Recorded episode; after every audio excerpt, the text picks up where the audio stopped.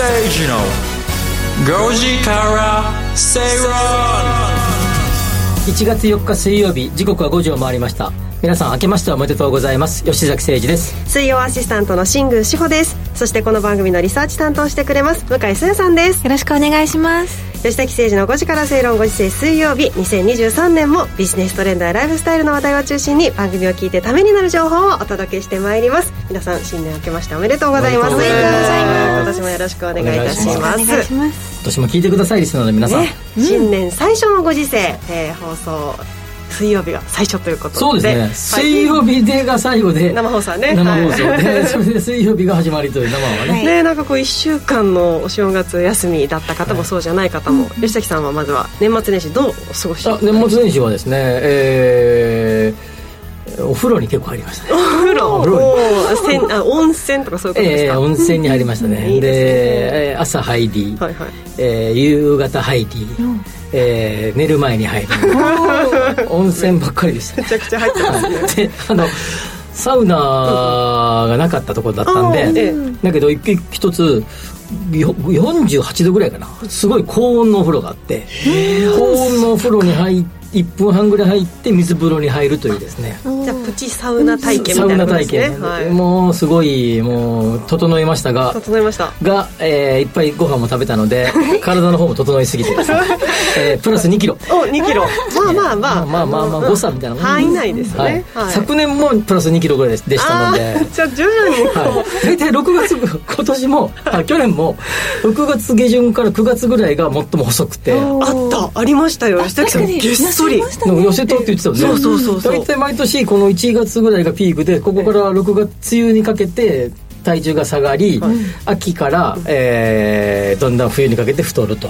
夏バテみたいなもんじゃない？馬こゆる秋みたいな感じです。なるほど、はい、そんなまあ温泉入ったっておっしゃったのでちょっと顔がね、はい、あのいつものこうお疲れモードがピリッとこうそうです寝ましたよ。緩まったというか、ね、肌ツヤも。肌ツヤも、ね、ツルツルですよ。ツルツルですよね、はい、でも走ってきましたよ昨日も今日も。あそうですか、はい、じゃあもう2キロ分は取り戻せる。取り戻せるかな。と、うんはい、向井さんはどうでしたか？年末年始。私も温泉入っちゃって、うん、いいですね。年末に時間があるなと思ってふらっと軽井沢に行ってきました。まあ確かにね東京からフラットっていうと。1時間ちょっとですか？1時間10分ぐらいですね。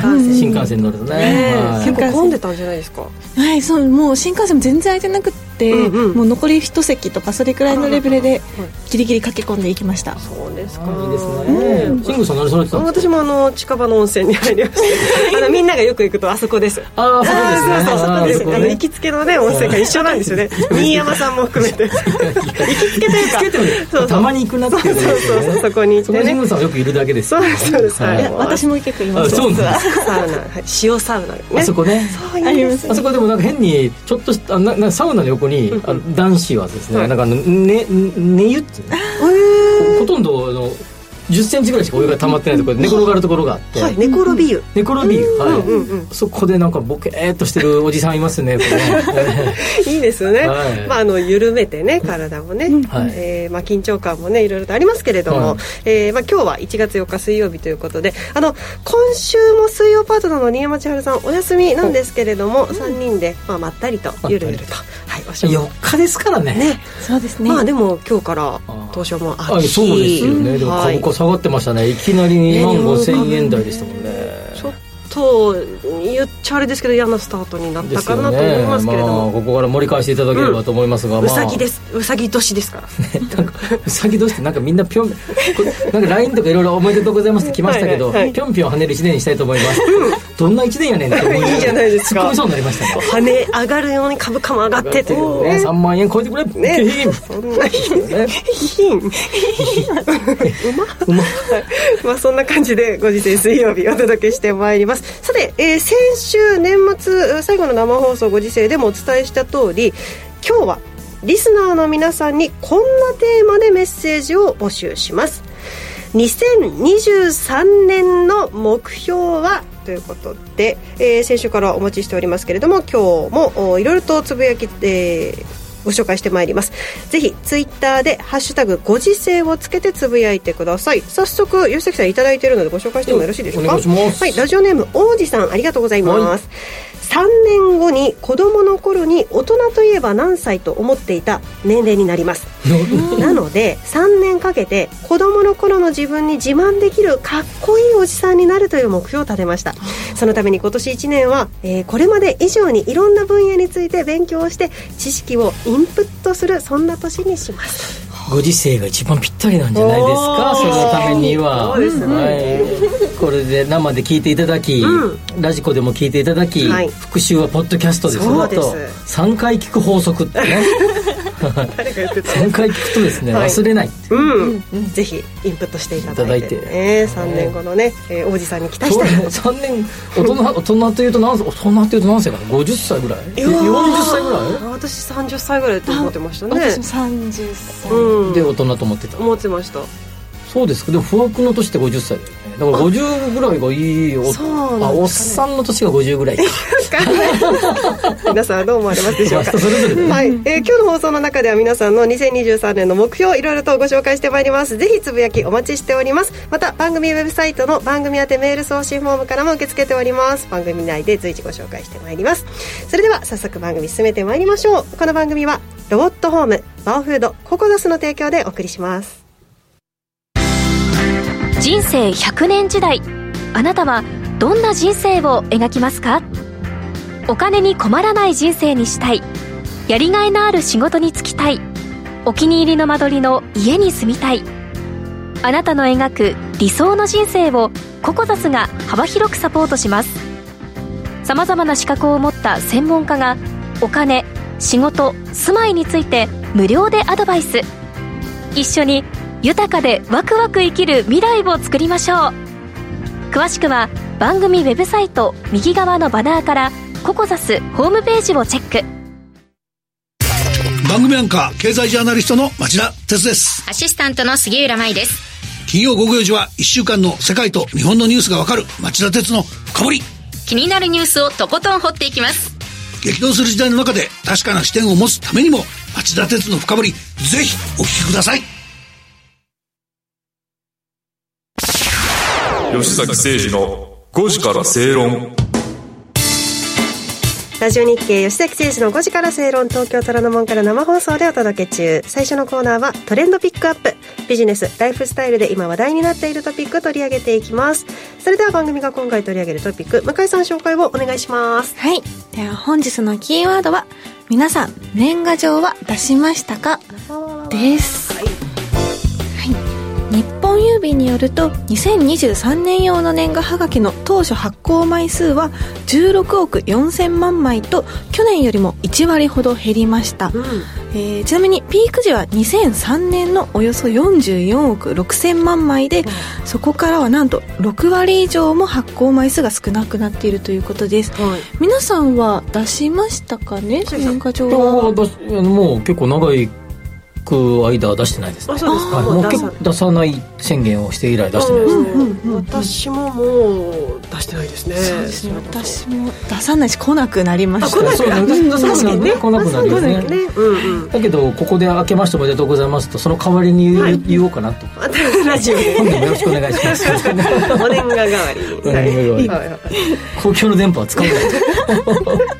これあのデータも出ていますね。そうなんです。インターネットプロバイダー大手のビッグローブが全国の20代から50代合わせて1000名に行った年賀状の送り方に関する調査によると年賀状を送らないと回答した人が43%約半数以下になりました。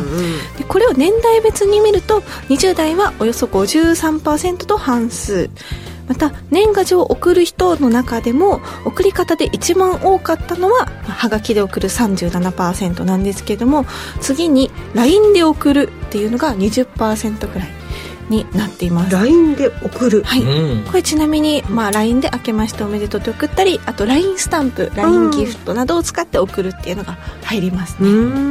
LINE では送りましたよいっぱい、うん、あ件名みたいななんかあのスタンプ。だけ。ああいいですよね、はい、毎年1回だけこの時だけ LINE が来る人いますよ。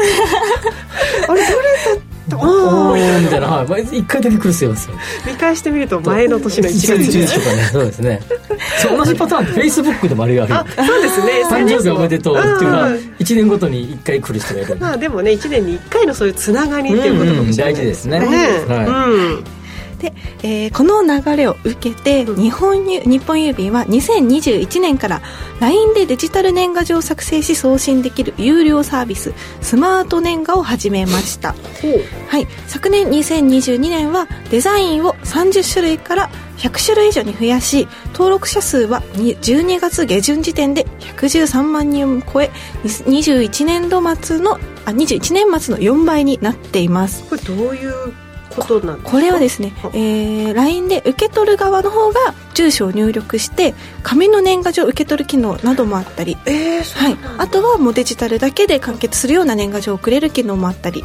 でだからあこう相手の住所を知らなくても LINE でつながってれば、こう手軽に年賀状を送れるっていうのがメリットになっています、はい、紙の年賀状にあるあのお年玉くじとか、はいはい。大吉とか、うん。はい、そういったやつもスマート年賀にはあるそうです。そうなんですか、はい。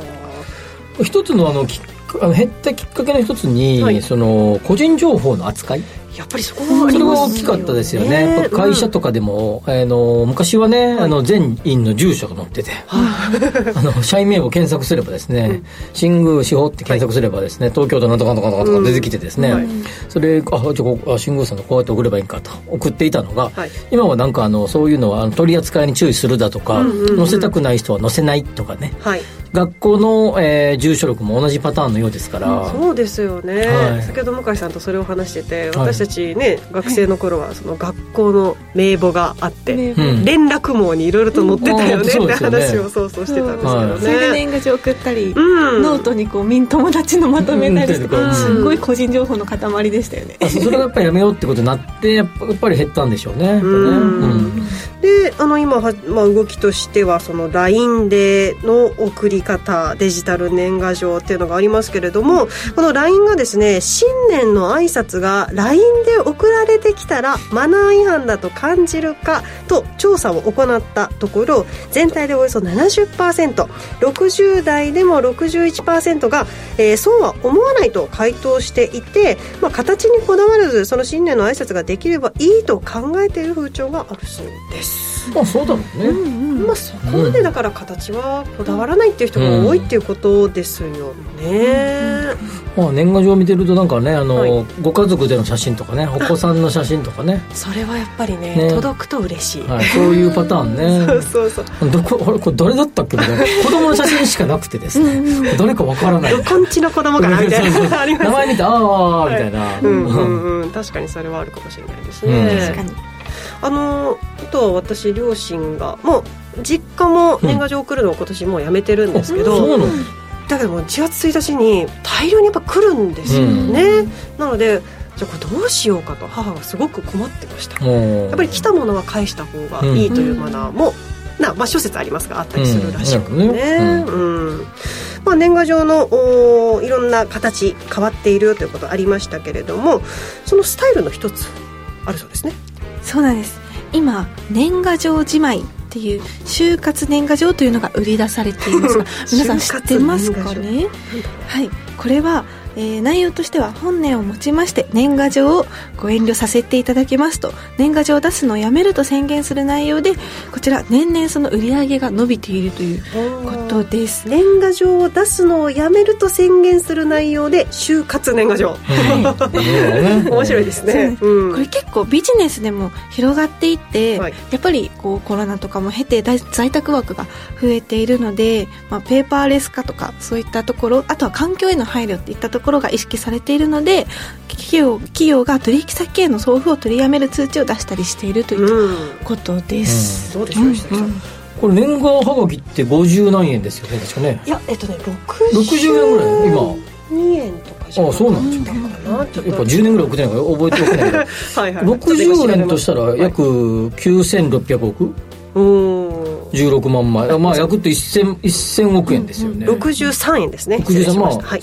で 63×16 億4000です。まあざっくりち1000億円ってね、それが昔は44億枚。はい2003年のピーク時ですね。はい、で44.6億だから、それの時にまあ50円だとしたら2300億ぐらい、うん。1300億円ぐらいのマイナスと。だからやっぱり、まあ、経済効果としては GDP でいくとちょっと下げ効果があるね。1300億円あるとね、そうですはい。ね、当然それにかかる、えーななんていうのあのバイクのガソリン代とか。確かに、とかまあまあいろいろ考えるとですねまあ1500億円ぐらいのマイナスがあるってことプリント代とかもねプリントそうねプリント代ね。写真とかね。そうそうねそう。うんそういうことまあ2000億円ぐらいはマイナスなんだろうね2000億って今100兆円ぐらいのあの GDP を考えたらはい。2000億だからえーっといっぱい0.5%ぐらいか。結構占めてるとですよね。印象ですよね。ねうんうんまあもうマイナス効果があるってことだよね、うん。まあうん。まあ、そのためにあのこういったスマート年賀などを使って収益改善とか、うん。まあ、あの今のなんですかね時代に合わせたうん。スタイルにしているということですよね。懐かしいね昔写真ね。ねなんかそうそうそう。わかんないけど。この子供の頃はずっとこう写真を送られてましたよ。そうそうですよね、はい。はい。まあでも今は写真なんていうの写真屋さん、さはい。なんていうのあの写真館みたいなのも新しくどんどん増えてきてるじゃないですか、そうですね。またその新しいスタイルの写真館がね,、うん。まあ、そういう意味ではいろんなビジネスがどんどん変わっていくっていうことで、年賀状ビジネスも新しいビジネスにどんどん生まれ変わっていくんでしょうね、かもしれないですね。さあそんなお年玉事情をあお年玉じゃないですね。ごめんなさい。年賀状事情を話してきたんですけれども ちょっとは早かった。そんな年賀状はがき年賀はがきにはお年玉くじがありますよね。おー。ね。ああいつも見てないんですか吉崎さんこれでもそあれですよね。15日ぐらいですよ。10日ぐらいですよね。10日そうです。あのお正月休みからちょっと経ってから発表される。日曜日かなんかでね。そうそう。あのお年玉くじ。なんかあのこうくるくるっていうこピッて当たるみたいな。あれです。あれ？あれ？一等は現金30万円か、電子マネーギフト31万円分など豪華な内容になっておりますから、あんま当たった記憶ない。ね 私でもね見てますよ私。結構、はい、今年の抽選は15日。お1ー月15日。予定されて 日曜日に予定されているそうです。皆さんも届いているものそして送ったあ届いているものがですね。うちのあれば。あの両親はあれですよ。なんかあの神棚に置いて当たりますようにってなんかあの年賀はがき置いてましたよかわいらしい当たっても30万じゃんみたいな。いいじゃないですか30万、そんないいか。そんな今年の年賀状事情をお伝えしてまいりました。向井さんには来週も話題のトピック取り上げてもらいます、ここまでトレンドピックアップのコーナーでした。吉崎誠二の5時から正論。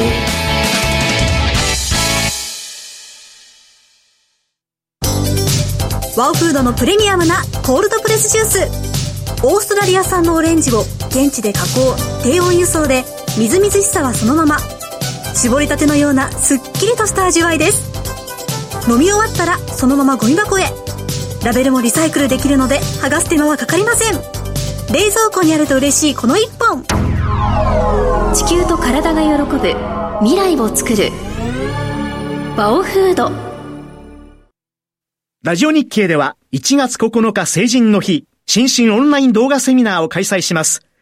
講師は現役ファンドマネージャー西山幸四郎さん、エリオット波動の宮田直彦さん、東端リサーチ社長の加藤いずるさんほか、合計8名が登壇。お申し込みはラジオ日経の専用ウェブサイトで受付中。受講無料、先着1000名様にご案内メールをお送りします。締め切りは1月5日午後5時。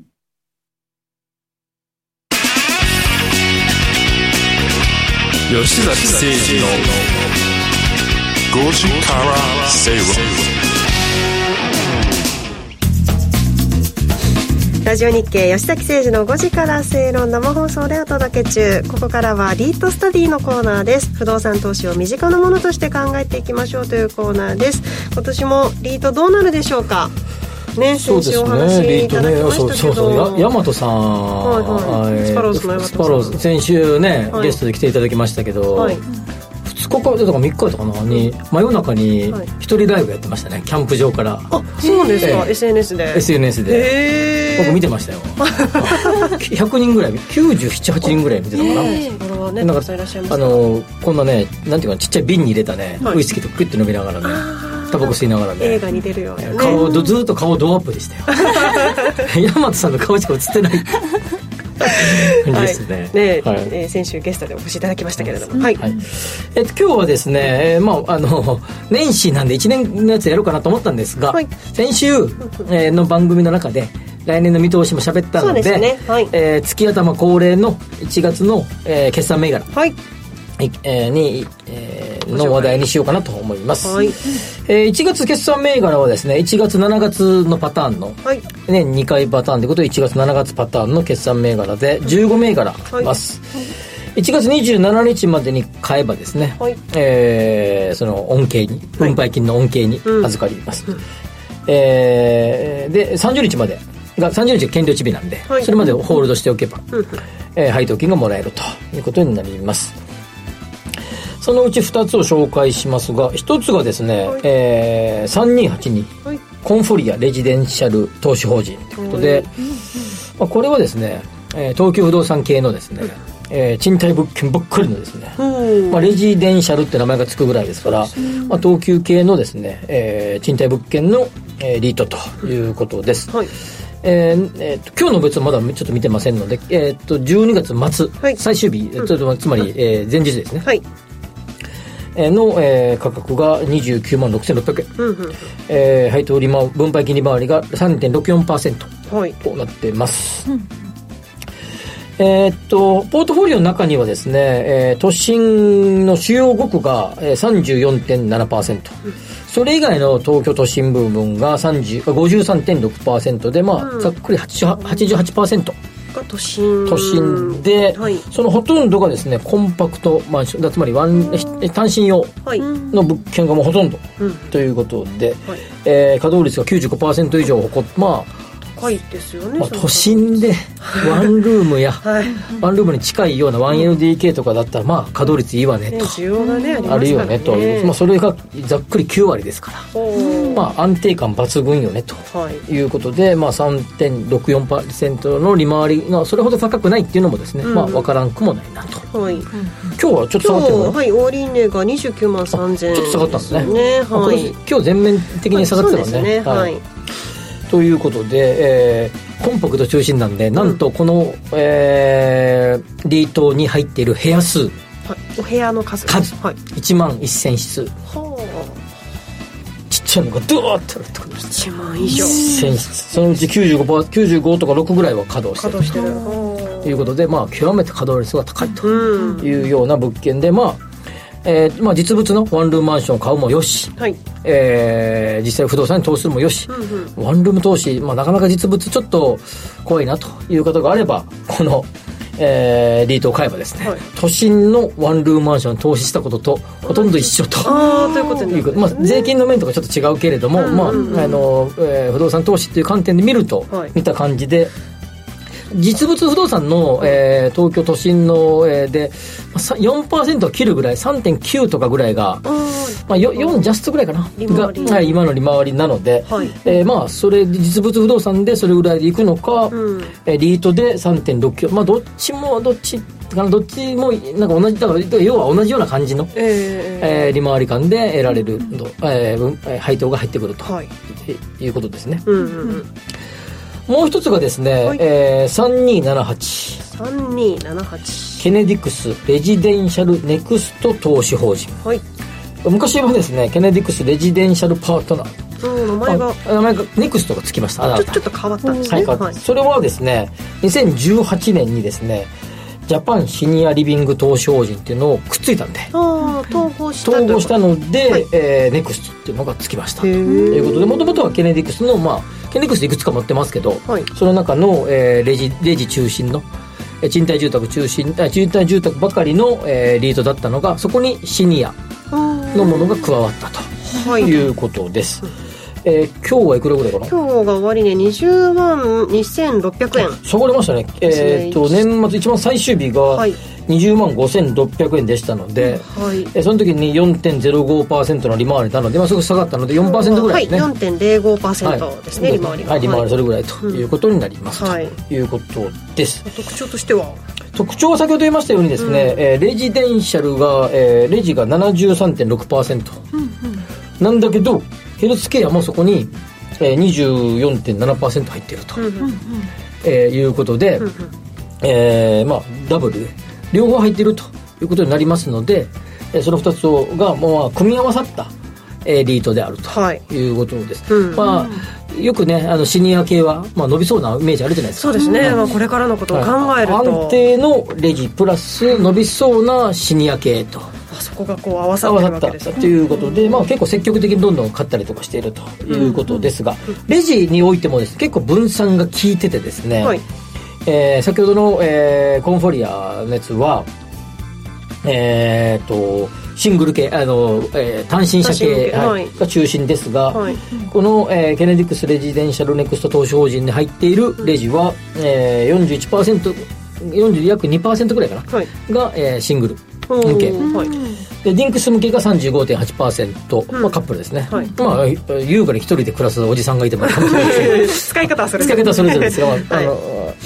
タイプが58点あ35.8%、うん、ファミリー向けが22.4%ということで、結構ままんべんなく、ね、分散、はい、うん、レジの中で分散が効いているタイプと。いうことで、そこにシニアとかヘルスケアを載せていると、えー、いうことで、まああのー、個人的にはですね、はい。えー、4%ぐらいの利回りもあるし、えー、あのー、個人的には好きな銘柄かなと、まあ、期待できそうな銘柄かなと。いうような感じで見ていますと、はい、いうことです。はい、今日は、えー、1月の決算銘柄2銘柄ご紹介しました。3282コンフォリアレジデンシャル投資法人。そして3278ケネディクスレジデンシャルネクスト投資法人ご紹介いたしました、はい、えー、このコーナーではリートについての疑問質問も取り上げていきます。番組ブログにある番組宛てメール送信フォームからぜひお寄せくださいえー、この後は特集コーナーです。お知らせを挟みまして皆さんから2023年の目標はというテーマでメッセージいただいたものをご紹介してまいります。まだ間に合いますね。まだ間に合います、はい、えー、ぜひハッシュタグご時世をつつけてツイッターでつぶやいてください。お待ちしております。ここまでリートスタディのコーナーでした。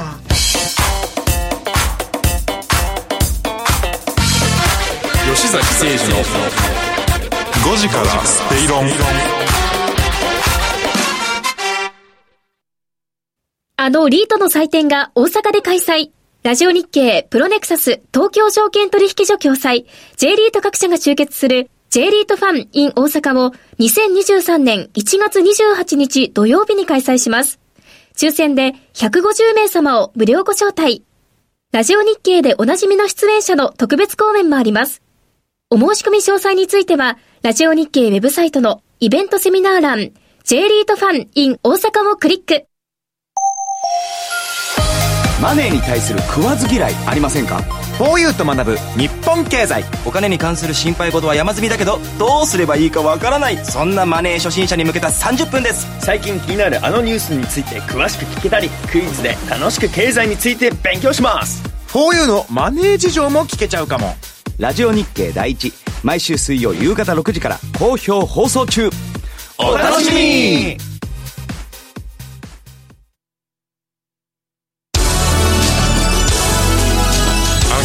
吉崎誠二の5時から正論生放送でお届けしています。ラジオ日経吉崎誠二の5時から正論。さあ、えー、今日はですね、ここから特集コーナーということで皆さんに、はい、一発目だから、はい、音響さんがかっこいいジングル入れてくれるかなと思いきや、うん普通でしたね。いつも通りが、ね、いジングルでしたね。はい。こういうね、レギュラー放送はいつも通りが一番かもしれないですよね。特番でお楽しみくださいと。はい。顔に書いてます。はい。今日はリスナーの皆さんから、2023年の目標はというメッセージテーマで、えー、メッセージをお待ちしております。早速ね、いろいろとつぶやきが届いてますよ。えー、柿原町の松さんありがとうございます。明けましておめでとうございます。ありがとうございます。2023年の目標は、体型の維持です。ダイエット継続は力なりと、えー、力強いメッセージいただきました。ありがとうございます。ダイエットのためには、うんうん、食べ物を減らすっていうのはもちろんですが、はい、ある程度筋肉をつけて、まあなんていうかな基礎基礎代謝を上げるってことも大事だと思いますので、はいはいはい。まあ、ほどほどに美味しいものを食べていただいて、うん。ほどほどに運動していただくと、はい、その組み合わせが大事じゃないかなと。でよくね体を動かしてらっしゃいますからね吉崎さんね、はい、ありがとうございます。この後も皆さんからのつぶやきいろいろとご紹介。はいご紹介していきたいと思います。そうなんです。いろいろと届いてる届いてそうかいっぱいあるんです、はい、まずはえー、出演者の皆さんにも2023年の目標を聞いていきたいと思います。先に向井さんからいきましょうか。私ですか？はい。私の今年の目標は、うん、あのー、コツコツと努力をすること。私なんか結構新しいことに挑んだりするのはすごい得意なんですけど、うんうん、こう頑張るがちょっと足りないなってところがあるので、はい、今年は身を据えて、うさぎのようにぴょんぴょんはせずせず。こう 亀さんのようにじっくりと努力する一年にしようかなって思います。それこそね継続は力なり、うん、本当にそうです、あれやっぱりあれじゃない？あの何だっけ、えー、よさこい日本各地のよさこいに出るとかは、うん。もう出てます。そうそうなんです。コンプリート？はいもういっぱいやってるから踊りとかもよりもっと上手くなろうと。おおい。いじゃないですか。さらに高みを目指して、ね、向井さんの目標、そして吉崎さんの目標。僕は今年はですね、はい、えー、まだちょっとあんまり人には言ってないですけど自撮りブログを始めてみようかな えっとそれはあのセルフィーの自撮りではなくて鳥の鶏肉の。狙ってるわこれは。自分が食べた地鶏を写メ撮ってあげるだけでこれが丸々地鶏ですとか。薩摩地鶏ですとか天草大王ですとか。青森のシャモロックですとか。でもそれだけで美味しかったとか。それだけを上げ続ける、はい、もうひたすら地鶏の写真が載ってるですね、うんうん、でそこに生産者がこんな方でしたよとか、それこういう例えばシャモロックってのは何とか何とか掛け合わせてみたいな。そういうのを書いていこう。ただそれだけの。もう完全に自己満足にしかならない、うん、あのブログをやってみようかな自撮りを自撮りするんですかってディレクターが言えって って言うんですよ。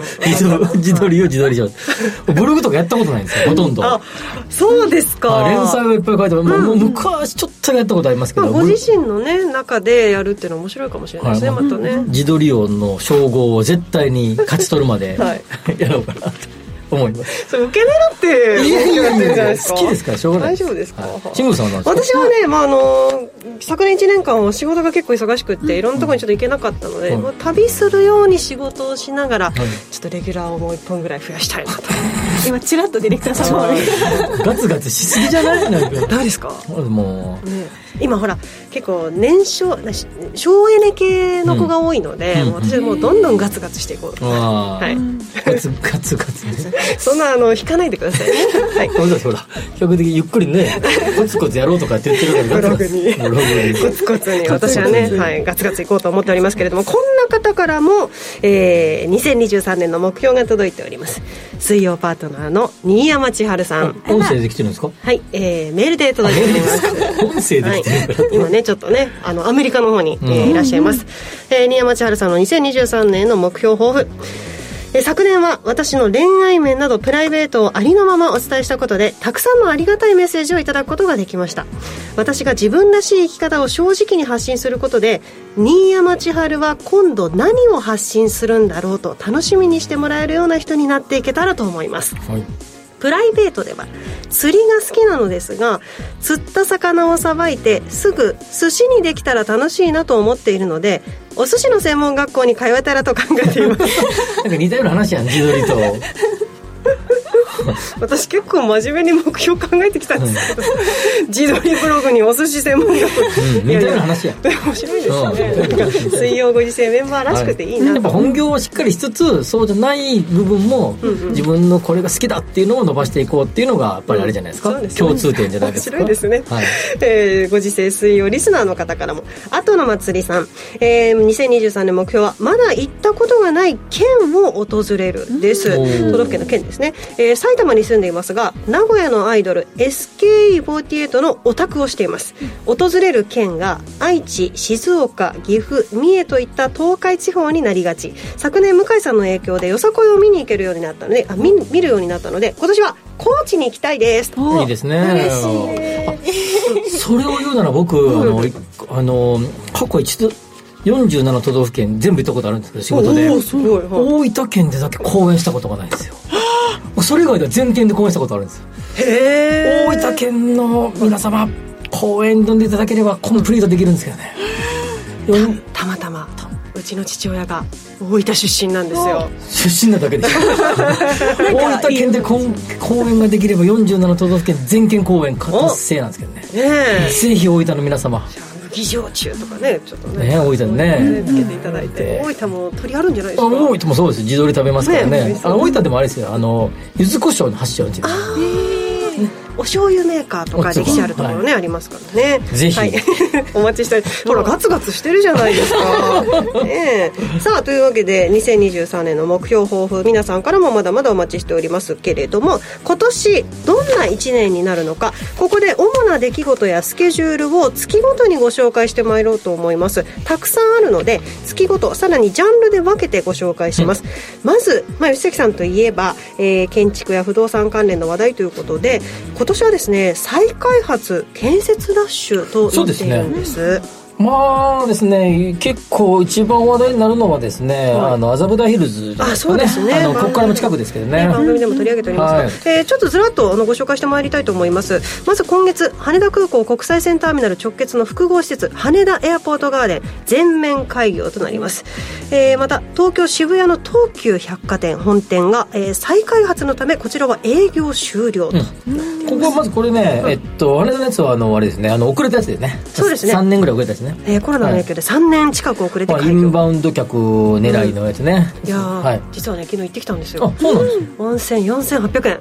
高高い結構なお値段しますよね。そうですかそうですか、はい、東急の本店はね、はい、の文化村のそこね。そうですね、はい、えー、っとまあ東急というのは渋谷文化のなんかこう中心地っていうようなイメージですよね,、そうです駅前には東横店があり、これが東急百貨店じゃないんだと昔思いましたね僕は、駅前じゃなくてさらにさらにずっと歩いて78分行ってこう遡っていくと、そこに東急本店があると。あそこが本店。本店かって思いましたね。結構好きだったんですここねなんかおしゃれですよ。あの向かいにさなんかパン屋さんが有名なやつがね。ありますあります。あります赤い看板のね。赤い看板ね。そうそうそう。リオンか何でしたっけ、そうそうそうであの横に昔はビームスの路面店があったりとか、えー、あの辺結構やっぱりこう大昔はですねやっぱりこう文化の発祥みたいなイメージがありましたよね、はい、55年の歴史に巻くということです、うん、えー、来月2月いきましょうか、えー、大阪駅の北側に開発中の新しいエリア梅北の地下に、うん、3月ねそれ。失礼します。3月ですね、うん、えー、梅北の地下に新しい駅が誕生します、うん、えー、他東京駅八重洲口の八重洲ブックセンター本店が、えー、再開発のために、えー、閉店予定となっている。そしてお伝えしているように虎ノ門の麻布台エリアの開発中、うん、大型プロジェクト麻布台ヒルズこちらも3月に完成予定です。まず関西のリスナーの方も結構多くいらっしゃると思いますので、えーはい、梅北って1期と2期があって、えー、半分えー、っと JR 大阪駅から見て右側はすでに開発済みで、はい、まあ、いろんなえー、ホテルとか、オフィスビルとか商業施設がありますよと、はい、その左半分2期が今工事中でその下にもともとあの、えー、JR のですね貨物の梅田駅。まあ、まあ、貨物の要は大阪駅ですよね、はい、大阪駅の目の前にある貨物駅。貨物駅は梅田と言ってましたけど梅田駅、えー、そこの横を通って、えー、新大阪からえー、抜けて天王寺抜けていって、えー、関空に抜けていくっていうあるいは和歌山抜けていく電車が通ってましたが、まあ、その間に駅ができるってことね。へえ、まあ、ということこれ便利になりますよね。ね京都から大阪中心を通って、まあ、和歌山方面和歌山方面へのアクセス便利。まあまあえ要はですね乗れなかったんですよ。それまで。JR 大阪駅周辺に駅がなかった。要は新大阪まで一回行くか天王寺まで出ないと乗れなかったんだよ関空とかに行く電車。もちろんあの他の地下鉄とか南海電車乗れば行けましたけど、はい、これで JR でも行きやすくなる。あその関西空港に行きの特急がそこに止まる。そうそうそうそうそう。楽になったんですなるほどそれが大きなポイントですねこれ。これは新しく開発したエリアに駅ができるということで、はい。まあ、JR 大阪駅周辺で行くと地下鉄が3駅あり、はい、阪急と阪神とと JR があって、そこでもう一個 JR の2つ目ができるということですね。そうなんですね、ブックセンターね、まあ、これそれこそベストセラーここでベストセラー、えー、ランキングに入るランクインすると、うん、日本のあちらこちらで、えー、その本が並ぶというような感じで、ヤスブックセンターですが。すごいお世話になってました。私も待ってます、今も、まあ、ヤスブックセンターというとあの隣のですね証券会社があって あのボードがあってありますあります。株価が暴落するとああとか言ってるサラリーマンがよくニュースでニュースであります。まあ、あのあの隣ね、はいはい。それが八重洲ブックセンターはい、そして注目の麻布台ヒルズ。こちらは高さおよそ330メートル。330メートル地上。64階建て日本一の高さの高層ビルを含むと。えーものすごい高層でえさらにレジデンシャル棟のあの物件もですねサービスがアマンがサービスするやつね。でこうですね、えーもう買いたい人が殺到してるみたいでまあもうあの抽選というかもうすでに、ま、待ち状態。あそうなんですはい、というような状況のようで景気いいですすね、はい。さあそして4月行きましょう。新宿歌舞伎町にエンタメ施設が多数入居する東急歌舞伎町タワーが開業予定です。そうですか。はい。4月といえば黒田総裁の任期が終わるっていうのはまあ大きなイベビッグイベントですよね。はい、そちらも予定に入ってますね。で、えー、引きまして、えー7月に行きましょう。夏7月です。えー東京中野駅前にあります複合施設、中野サンプラザ。こちらは再開発のために閉館予定となっています。これはですねおそらくですねあのあそこ中野サンプラザまあまあ駅から歩いて距離がありますよね、うんうんうんまあ、ちょっとラーメン屋さん街とかですね商店街みたいなとこ抜けていくと中野サンプラザがあると、はい。まあ、あの一体全部綺麗になるんでしょうね。まあ順々におそらく。おそらくですよ、まあ、計画もいろいろあるでしょうけどねはい、はい、そういった話題も届いております。まずは、えー建設、そして再開発の話題をずらっとご紹介してまいりました。えーそしてその他の話題もいろいろとありますので、ちょっと表にもまとめているんですけれども、皆さん気になるものあればぜひ、ちょっとピックアップしてほしそいうでが。ですすね、まあ、10月に予選会、箱根駅伝ね、はい、えー100回目、はい、えーさっき、えー先日ですね、んえー99回目終わりましたけれども。100回目の、えー箱根駅伝が、まあ、今回100回を記念してとりあえずとりあえず今回やってみようということで、はい。節目の大会ということで、えー参加が全国できる。もともと今関東が関東の関東ってまあ群馬県とか山梨県とか含めて陸上競技の加盟の、えー学校しか出れないのが箱根駅伝で、全国のやつはえっ、と熱田神宮から出雲大社の走るあれ全国駅。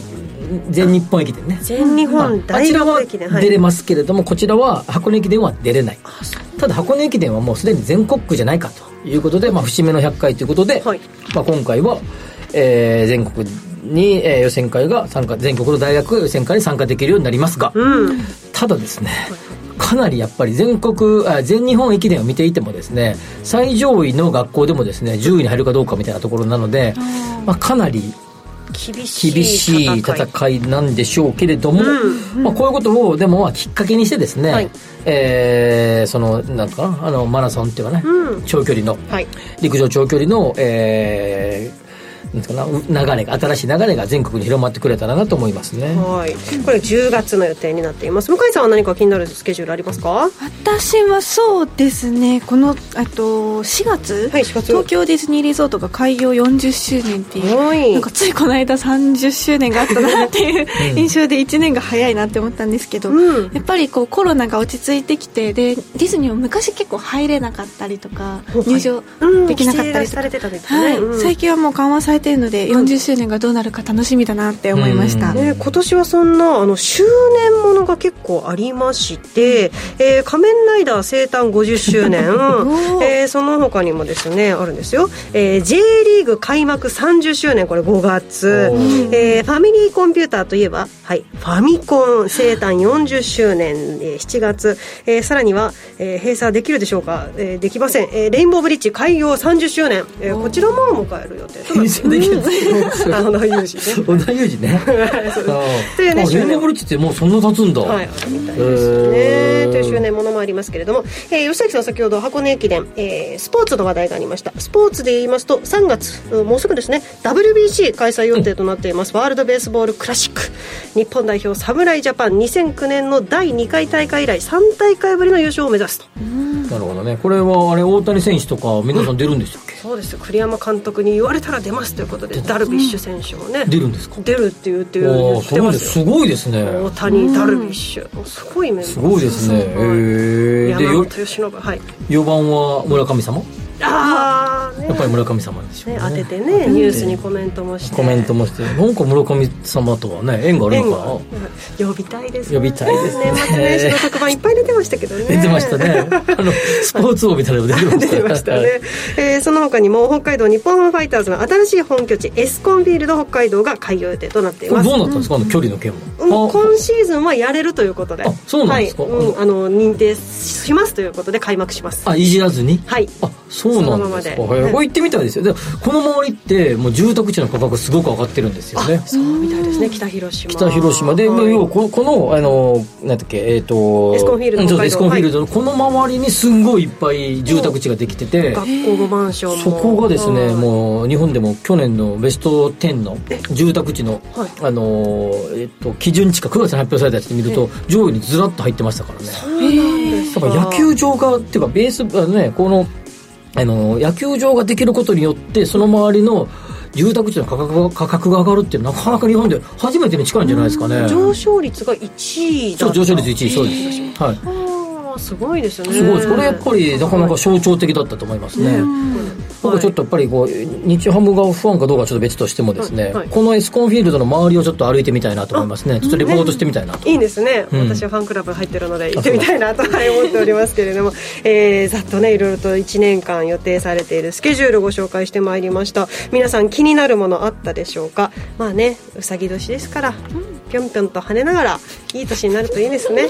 吉崎さんまだまだ気になるのありますか？いやいやもうそんな感じです、はい、でもやっぱり、23年はね新しく虎ノ門周辺もねオフィスビルも結構ね、はい。えー、開業しますからね。本当この周りラジオ日経の周りも再開発、はい、ラッシュと言っていいですよね、まあ、オフィスの空室率がどうなるのかとかですね、まあいろいろ気になるところはありますが、はい、まあいい年になってほしいねね本当にそう願うばかりですね、はい、はい、今日はスケジュールピックアップということで特集コーナーをお届けしてまいりました。水曜日のこの時間身近な生活に関する話題やレジャートレンドなど週替わりでウォッチしていきます。どうぞ。お楽しみに。